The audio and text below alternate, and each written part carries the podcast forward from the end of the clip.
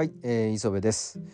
えー、まあ前回の放送であのー、まあテーマが決まってですね僕の中で、えー、まあ一つに絞れなかったっていうのがあれなんですけど残念なとこなんですけど、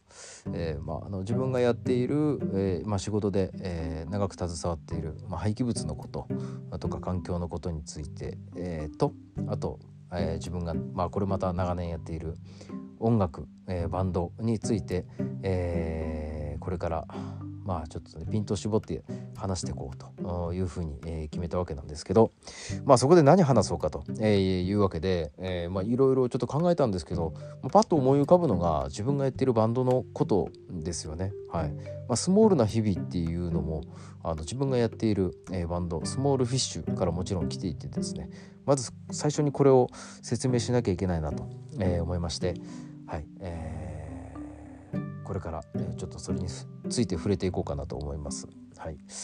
えっとですね、えー、まあ、スモールフィッシュというバンドをやっております。はい、私は、えー、ギターボーカルの磯部ですね。はい、何回説明したかわかんないです。これねラジオとか出てこれを言ったかわかんないですけど未だにうまくなんかバンドの説明になると全然うまく言えないのが不思議なとこなんですよね。はい。スモールフィッシュのギターボーカルをやっています。磯部和弘です。はい。ねまあ 自分の説明はこれで終わるんですけど、えーと、あとメンバーがですね、えー、リーダーの、えー、金村東院、はい、とですねベースの、えー、安倍康文、まあ、通称やっさんですね、はい。えー、東院とやっさんと磯部の、えー、3人で、えー、今のところ正規メンバーは活動してます。はい、で今あのサポートでですね、えー、ギターであの亮太くんえスマートテイルというバンドをやっている、え山崎亮太君という方にギターを弾いてもらってます。はい。えー、東院とやっさんと磯部と、えー、亮太君でステージに上がることが多いですね。はい。うん。えー、なんかバンドの説明って難しいですね。はい。あちゃんと言えてるのかどうかも微妙なんですけど、まあ、ドラムが遠いんで、えーと、ベースがやっさんでギターボーカルが磯部でサポートギターが亮太くん。はい。大丈夫でしょうかね。うん。なんかこう急に難しくなりますね。何なんだろうなこれな、うん、いつも注意されますからね遠いにね、はい、それ違うみたいなね、はい、まあ今日は一人なので、うん、なんかこう 振り返りつつ修正しつつ確かめつつやるっていう。えー、そんな感じでこうゆるゆると、えー、やっていこうと思います。はい、うん。でまずバンドのことについて、まあ、触れてい、えー、こうというわけで、まあ、バンドができる経緯ですね、まあ、誰が聞いて喜ぶんだっていう話なんですけど、まあ、スモールフィッシュを知ってる方はなんとなくああそうなんだみたいな感じでですね、えーまあ、改めて知ってもらうと得ると嬉しいなと思いまして、えー、ちょっと話してみようかなと思いますね。はい、あの、スモールフィッシュ。今からですね結成が何年だ？うんと確かですね当院が入った年が、えーと、バンドの結成と今してるんですよね。でそれが2000確か4年だったと思うんですよ。おそらく。また違ったらごめんなさいね、えー、確か2004年だったと思います。で、えー、トインが入って、えー、まあ今のスモールフィッシュができたわけなんですけど実はその前に前身のバンドがあったんですね、まあ、前身っていうか、まあ、スモールフィッシュがそれ以前にも存在していてまあ音楽性が結構違うんですけど、うん、まあどういったことをやっていたかというと,、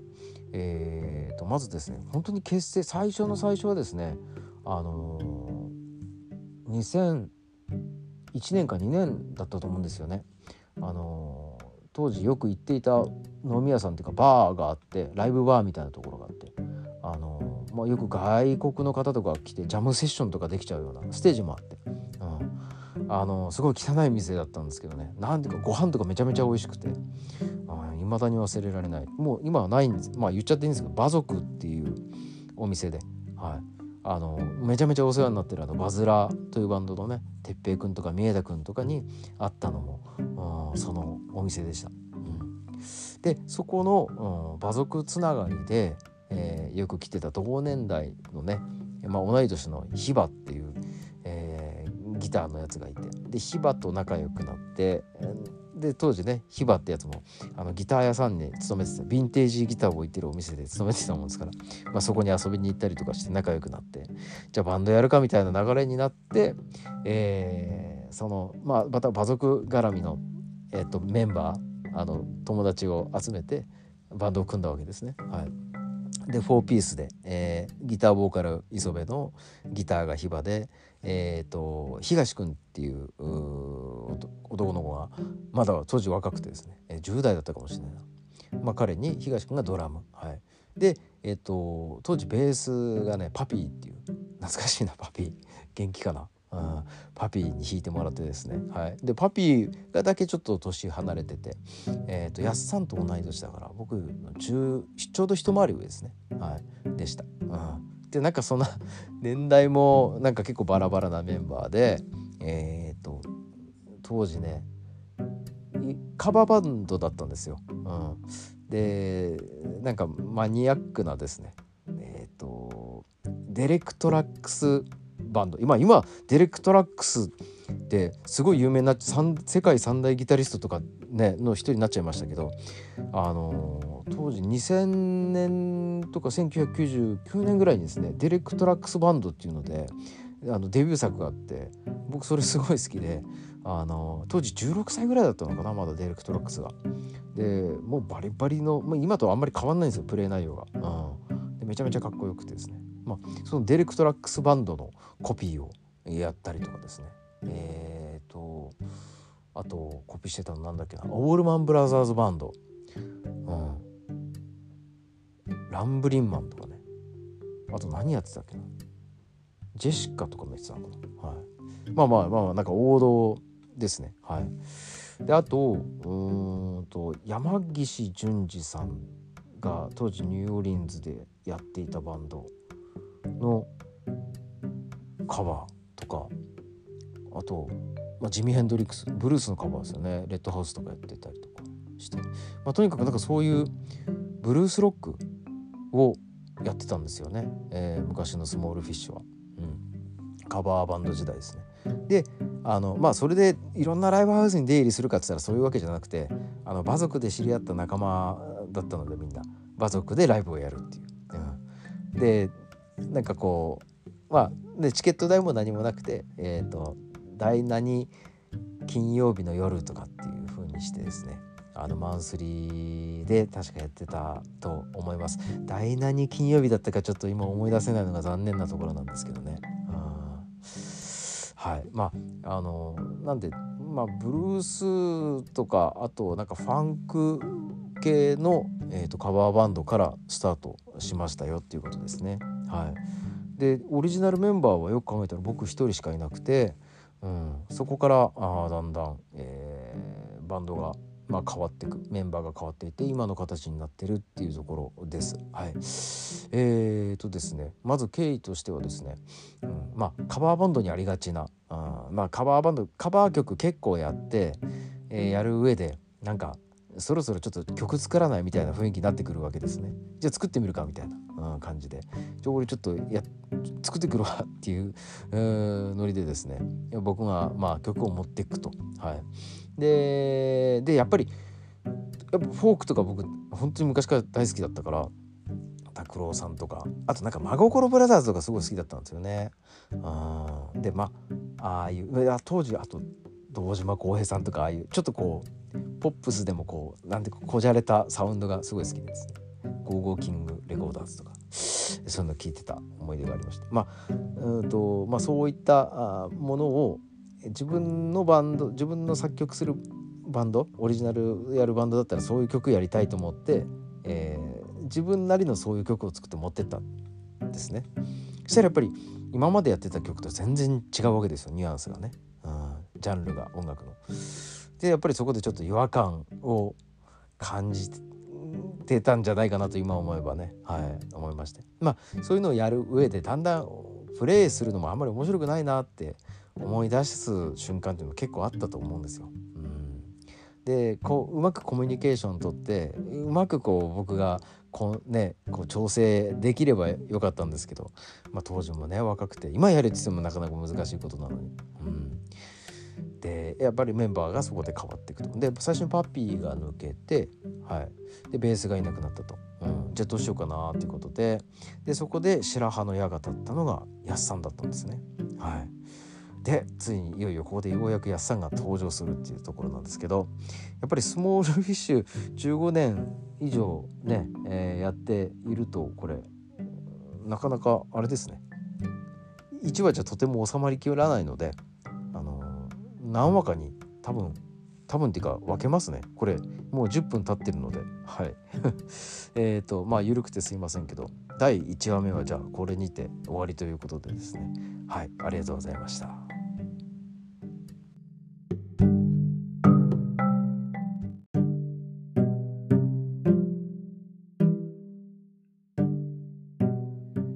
磯部です。えー、前回からの続き、えー、お届けしますね。まあ、スモールフィッシュができるまでっていうことで、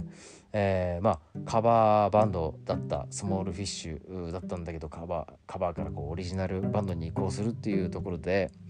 いきなりその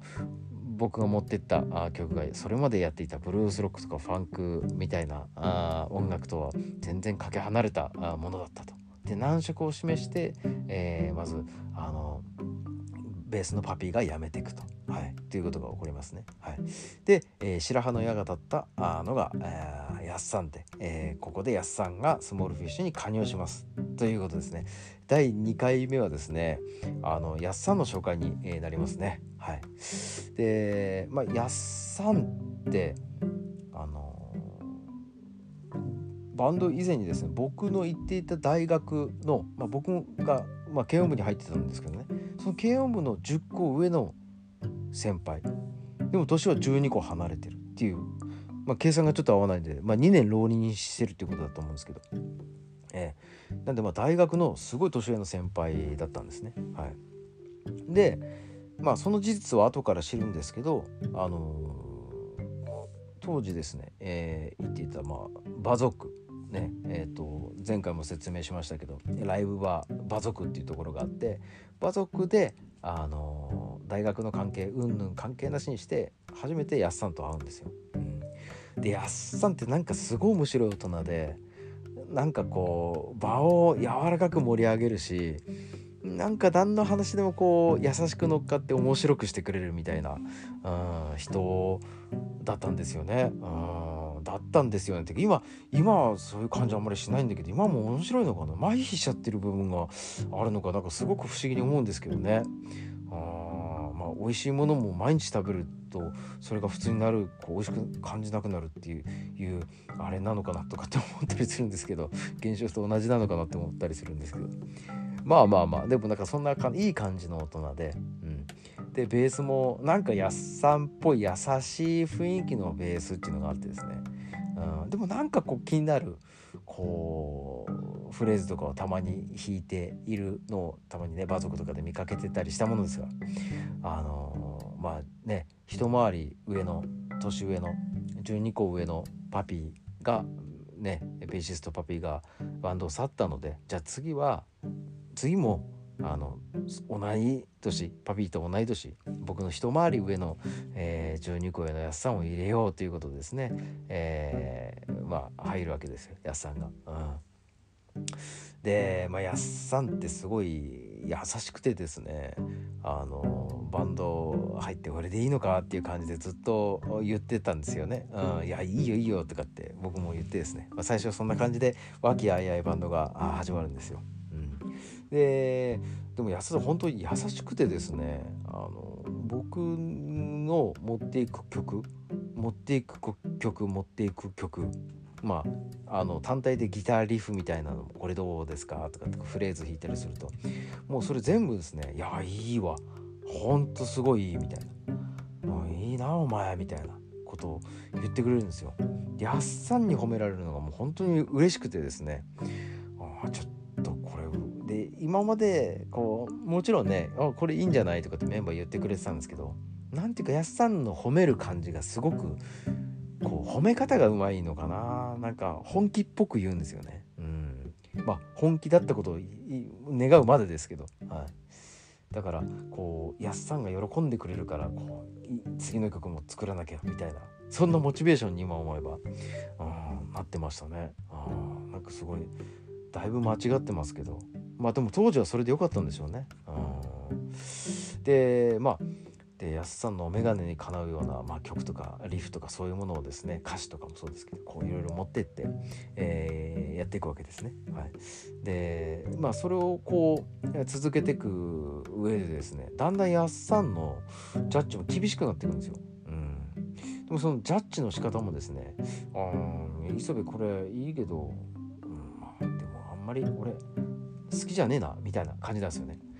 うん、なんかこうここをこうした方がいいみたいな感じではなくですね、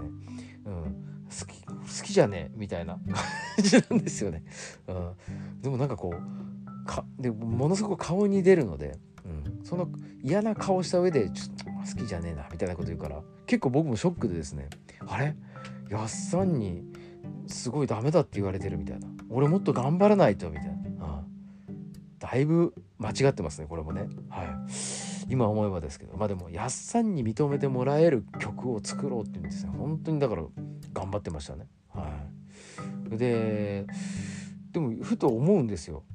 あれちょっと待ってよって。やっさん何もやってねえなみたいな。あれ作ってくの全部俺だぞみたいな。でもなんかいいとか悪いとか好きだとか嫌いで判断してるやっさんがいるみたいな感じですね。ちょっと僕もやっさんにイラッとし始めた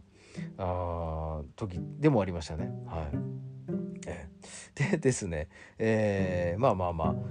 まあしょうがないですよね。でもねこうずっといいいいよいいよとかってこう言い続けられるものでもないですしね。あのちゃんと真剣に作ったものに対して真剣なジャッジをするっていうやさんもいたでしょうからね。はい、でそれで僕も頑張れたっていうのがあるので,、はい、でそこでですね。まあ今やってる曲って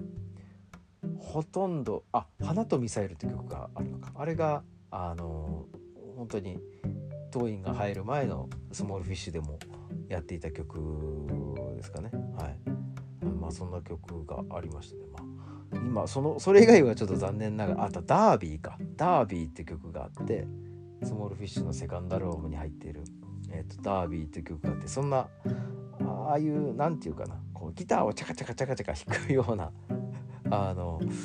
元気割と元気のいい楽曲が多かったですね当時は。うん、でえっ、ー、とまあやっさんがベースで、えー、ギターがヒバ。でドラムが東くん。でギターボーカルは僕ってこの4人の時代は 1, 1年ぐらいかな続いたと思うんですよ。確か。うん、でもうやっぱりですねやっぱ曲作りを真剣にやっていくと何て言うかこううまくいかないなとかギクシャクするなとかっていうのが僕の中であって、うん、いやちょっとあのー、で当時僕もうちょっとアコースティックっぽいことがやりたくてですね。アコースティックっぽいこともっていうか、うん、元気のいいのはいいのでいいんですけど、はい、であのー、まあそういうタイミングでえっ、ー、とヒバと、えー、東君にバンドをこうが去っていくとか、まあ、去ってもらうみたいな感じで話してですね、うん、ごめんって言って、うん、で、えー、やさんと僕になって、はい、でじゃあまあドラマどうしようかなとかっていう雰囲気はあったんですけど僕の中でもその時に当院に決まってたんですよね。はい、でそこからあのようやく今のあのスモールフィッシュの、えー、時代に入るんですけど、まあ、当院に入ってもらうと。はいで、えー、まあやっぱり10分近くなりますね。うん、やっさんのことで紹介し忘れたことって何かないかな？あなんだろうな。あでも音楽に本当に昔からあの詳しいっていうのとあと割としょうもないことに結構お金使ってるみたいななんだろうなあ CD とかにお金を使うのは良かったんですけどなんでこれをかがこれをが家にあるんだろうみたいなのがいくつかあってですね。なんだろうな。なんかすごい高そうな赤いパンツ。下着のパンツとかね。なんだろうな。でまあ家が汚かったっていうのもありますし、うん、でまあ仕事を当時からあのあんまりしてなくて、うん、なんかこう定着しないイメージがあってですね。ダメなやつの典型的な例なんですけど、えー、まあまあまあでもまあいいか。その話は、はい、もうキリがないのであれですけどね、はい、またあのメンバー同士を集まってお酒を飲みながらでもこう話す、えー、タイミングに思い出していこうと思います。はい。えー、まあ第2回はこんな感じでしょうかね。えー、じゃあ、えー、次回交互期待、えー、ありがとうございました。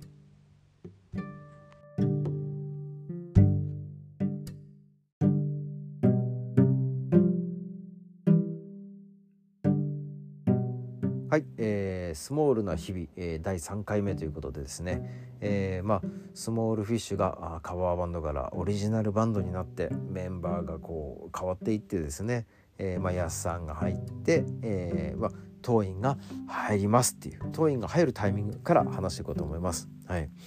で当院なんですけどねあのもう付き合いめちゃめちゃ古くてあの今からですね、えーちょうど20ほんと3年前か1998年なので、うん、234年前にもうなる。に四半世紀近く前に、えー、出会って。大学の、えー、2個上の、えー、先輩。で、まあ、軽音楽部の先輩だったっていうことですね。はい、なのであの安さんも同じ大学なのでもうスモールフィッシュメンバー3人北海道東海大学出身ということなんですね。同じ軽音部ということで。で当院はですね、まあ、今もあの毒舌であのライブで結構ですねあの見る人をこう笑わせたりするんですけど昔はああいうこう人前に出てベラベラ喋るような性格でも全くなくてですねあのまあ毒舌は毒舌なんですけどさらにこう鋭さは鋭さがあったこう毒々しい あの人に聞かせられないような毒々しいあのことを平気でつらっと言うようなタイプの、えー、男でしたね。はいえー、まあでもそれでも大学2校への先輩だったのであのもう大学の10で18とかであった二十歳の先輩って言ったらもうすごい年上の先輩に思えて「いやトインさんトインさん」っていう感じでですね昔は接してましたね。はい、で、まあ、トインはもう昔からですね付き合う人間を本当にこう絞って自分の面白いというかこう自分の好きなやつとこうガッと付き合っていくみたいなもう本当にそれ以外のやつには壁を作るみたいな。もう本当。俺か俺以外かみたいな、うん、あ俺か俺の好きなやつ以外かみたいな、うん、合ってるかなこれ、うん、分かんないけど、うん、でもなんか本当にすごいですね。あのはっきりした好き嫌いがはっきりした男でした。はい、でまあそんな中で僕もなんか家とか遊びに行かしてもらってたりしたので割とだからなんかもうこう、まあ、だから当院さんにお近づきになる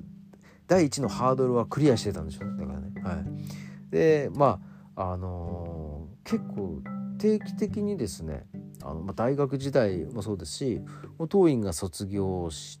た後とかも、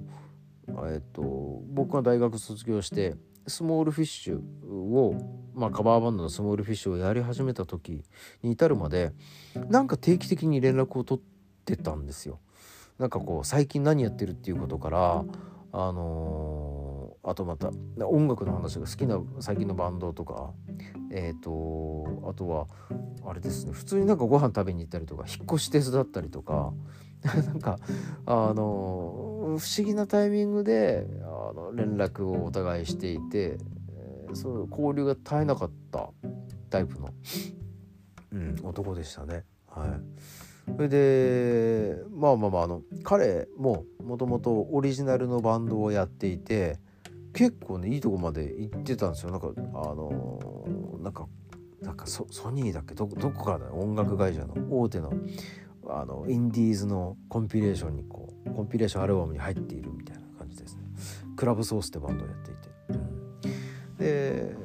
実は僕もクラブソースにですねあのトイのオリジナルバンドに。で一時期ギタリストとして入っていた、うん、ライブはできなかったですけどね、うん、なんかもう本当にこう曲いつできるんだっていうぐらいこうああでもないこうでもないっていう感じでこうこだわってこう本当に一小節ずつ作っていくような感じの内容のバンドだったんで、うん、まあそのバンドに参加あしていた時期もあった。だから当院にとっては、えーと、僕のだからどんなギター弾くとかっていうのをおそらく分かってたんでしょうね。うんでまあまあまああのそのまあクラブソースをやめやめるっていうかなんかちょっと空中分解っぽくなったと同時に僕が自分のバンドのスモールフィッシュを始めたみたいな感じだったのかな？うん確かですね。そんな感じだったと思いますね。はい。でまあ経緯をたどっていくとですね。はい。えー、まあそういうまあ、大学1年生から僕が大学卒業してスモールフィッシュを始めるまで、えーまあ、ずっと連絡を割とちょいちょい取っていって、あのー、どんな音楽をやっているかとかどんなお互いねドラムを叩くかトインねトインのドラムとしてのこうサウンドとかですね、あの、まあ、トインはトインで僕のギターとか多分歌はちょっと分かんないですけど、まあ、お互いをよく知ってる中になっていたと。うん、で、まあ、そういったあもう買って知ったる人だったので、うん、でトインが入ることによってこうバンドとしてのサウンドがこうやっぱりできるんだろうなと思って、うん、もうぜひ入ってくださいという感じで。うん、でまあトインが入る前からあのスモールフィッシュのあのバンドのトイン抜きのですねトインがいなかった時代のスモールフィッシュの音源っていうのは聞いてもらったりしてたんですよね。うん、したらなんかこう「いや俺が俺がいたらこうやるな」みたいな「俺がプロデュースしたらもうこうだな」みたいな。結構ですね。もう俺が言ったらもうこれだよみたいな感じでこう言ってくるんですよね。でやっぱりそうそういうのを隣で見てると「いややっぱこいつすごい人だな」と思って、まあ、まだ当時は当院さんって呼んでたバリバリこう先輩のあれが残ってたんで、うん、いや当院さんに入ってもらったらこれだいぶ違うなみたいな、うん、当時からこう感じててですね。はい。で、えー、まあ入ってもらいましたと。はい。えー、当院が入ってからは本当にそのやっさんと当院と僕のですねその3人の時間がすごい楽しくてですねあのー、まあみんなこう趣味が深いっていうんですか多趣味っていうよりはそのディープなあ映画もだったら映画をこうグーッと詳しいみたいなトイの場合は。うん、で安の場合は音楽詳しいしなんか漫画も好きだしで映画とかもう割とこうチェックしてですね。あいやだからそういうこう趣味造形の深い人たちが集まると集まった時の会話っていうのはすごく楽しいんだなっていうのでで僕はあんまりそんなに音楽が好きでしたけど他にね好きなものってそんなになかったんでなんか面白いなって思いながらこう聞いてですね。はい。ました。でまあ当時曲ねスタジオに入って曲作りして、うん、でその流れでやっさん家に行って泊まってあの芋焼酎で乾杯するみたいな。当時なんか芋焼酎が流行っていて。あなんかいろいろね街道とか黒霧島とか一個もんとかをこう買ってやっさんちでこうロックで飲んでみたいな、うん、でまあ語り合うみたいな。でやっさんちにね汚いやっさんちでこう行って平岸にねねぐらがあった時代ですけど、はい、やさんちでこういろいろねまあバンドの反省会とかもするんですけどまあ、ほとんどなんかそこら辺に転がってるやすさんの音楽ビデオとか DVD とか見てもうなんかあれやこれやこう言ったりとかして、うん、で僕だけ先に潰れて起きたらみんな寝てたり帰ったりしてるっていうねやすトイの場合は、うん。まあ、そんな日々が続いてですね、えー、行きました。なあともう結成当時だ結成当時というか当院が入ってからやっぱりいろんなことがこう割とガラッと変わったというか、うん、作曲の仕方もやっぱりやっさんはこういいとか悪いっていうのは言うんですけどここがダメだよねとかここをこうした方がいいよねっていうジャッジではなくてもうちょっと大きな判断をしてくれるだったんですけど当院はこうもうちょっと細かい部分リズムのこととかを中心に、まあ、メロディーのこともとかあと歌詞はそんなに言ってなかったんですけどねやっぱメロディーとかあとそのやっぱリズムのこう提案みたいなのがすごくあってすごく面白かったですね。で今までそういう提案がなかったあのバンドだったのですごい斬新でした。うん、だからスタジオに入るたんびにまあねあの 3, 3ピースになってしまったので 4, 4人ね4ピースバンドから3ピースになったので音数はガタッとこう減ったんですけどそれでもなんかこう録音リハしたものをこうね聞くとそんな寂しくないなみたいな逆になんかいい感じだなって思えるような内容になってったりとかしてはあこれは面白いなという感じでもう手応えをすごいね、えー、感じて、えー、いました。はい、でこれが当院が、まあ、入ってからのスタートですね。まあ、そこからあのバンドとしていろいろですね、えー、なこう苦労があるわけなんですよね。はいうん、だいろんな出来事があるんですけど、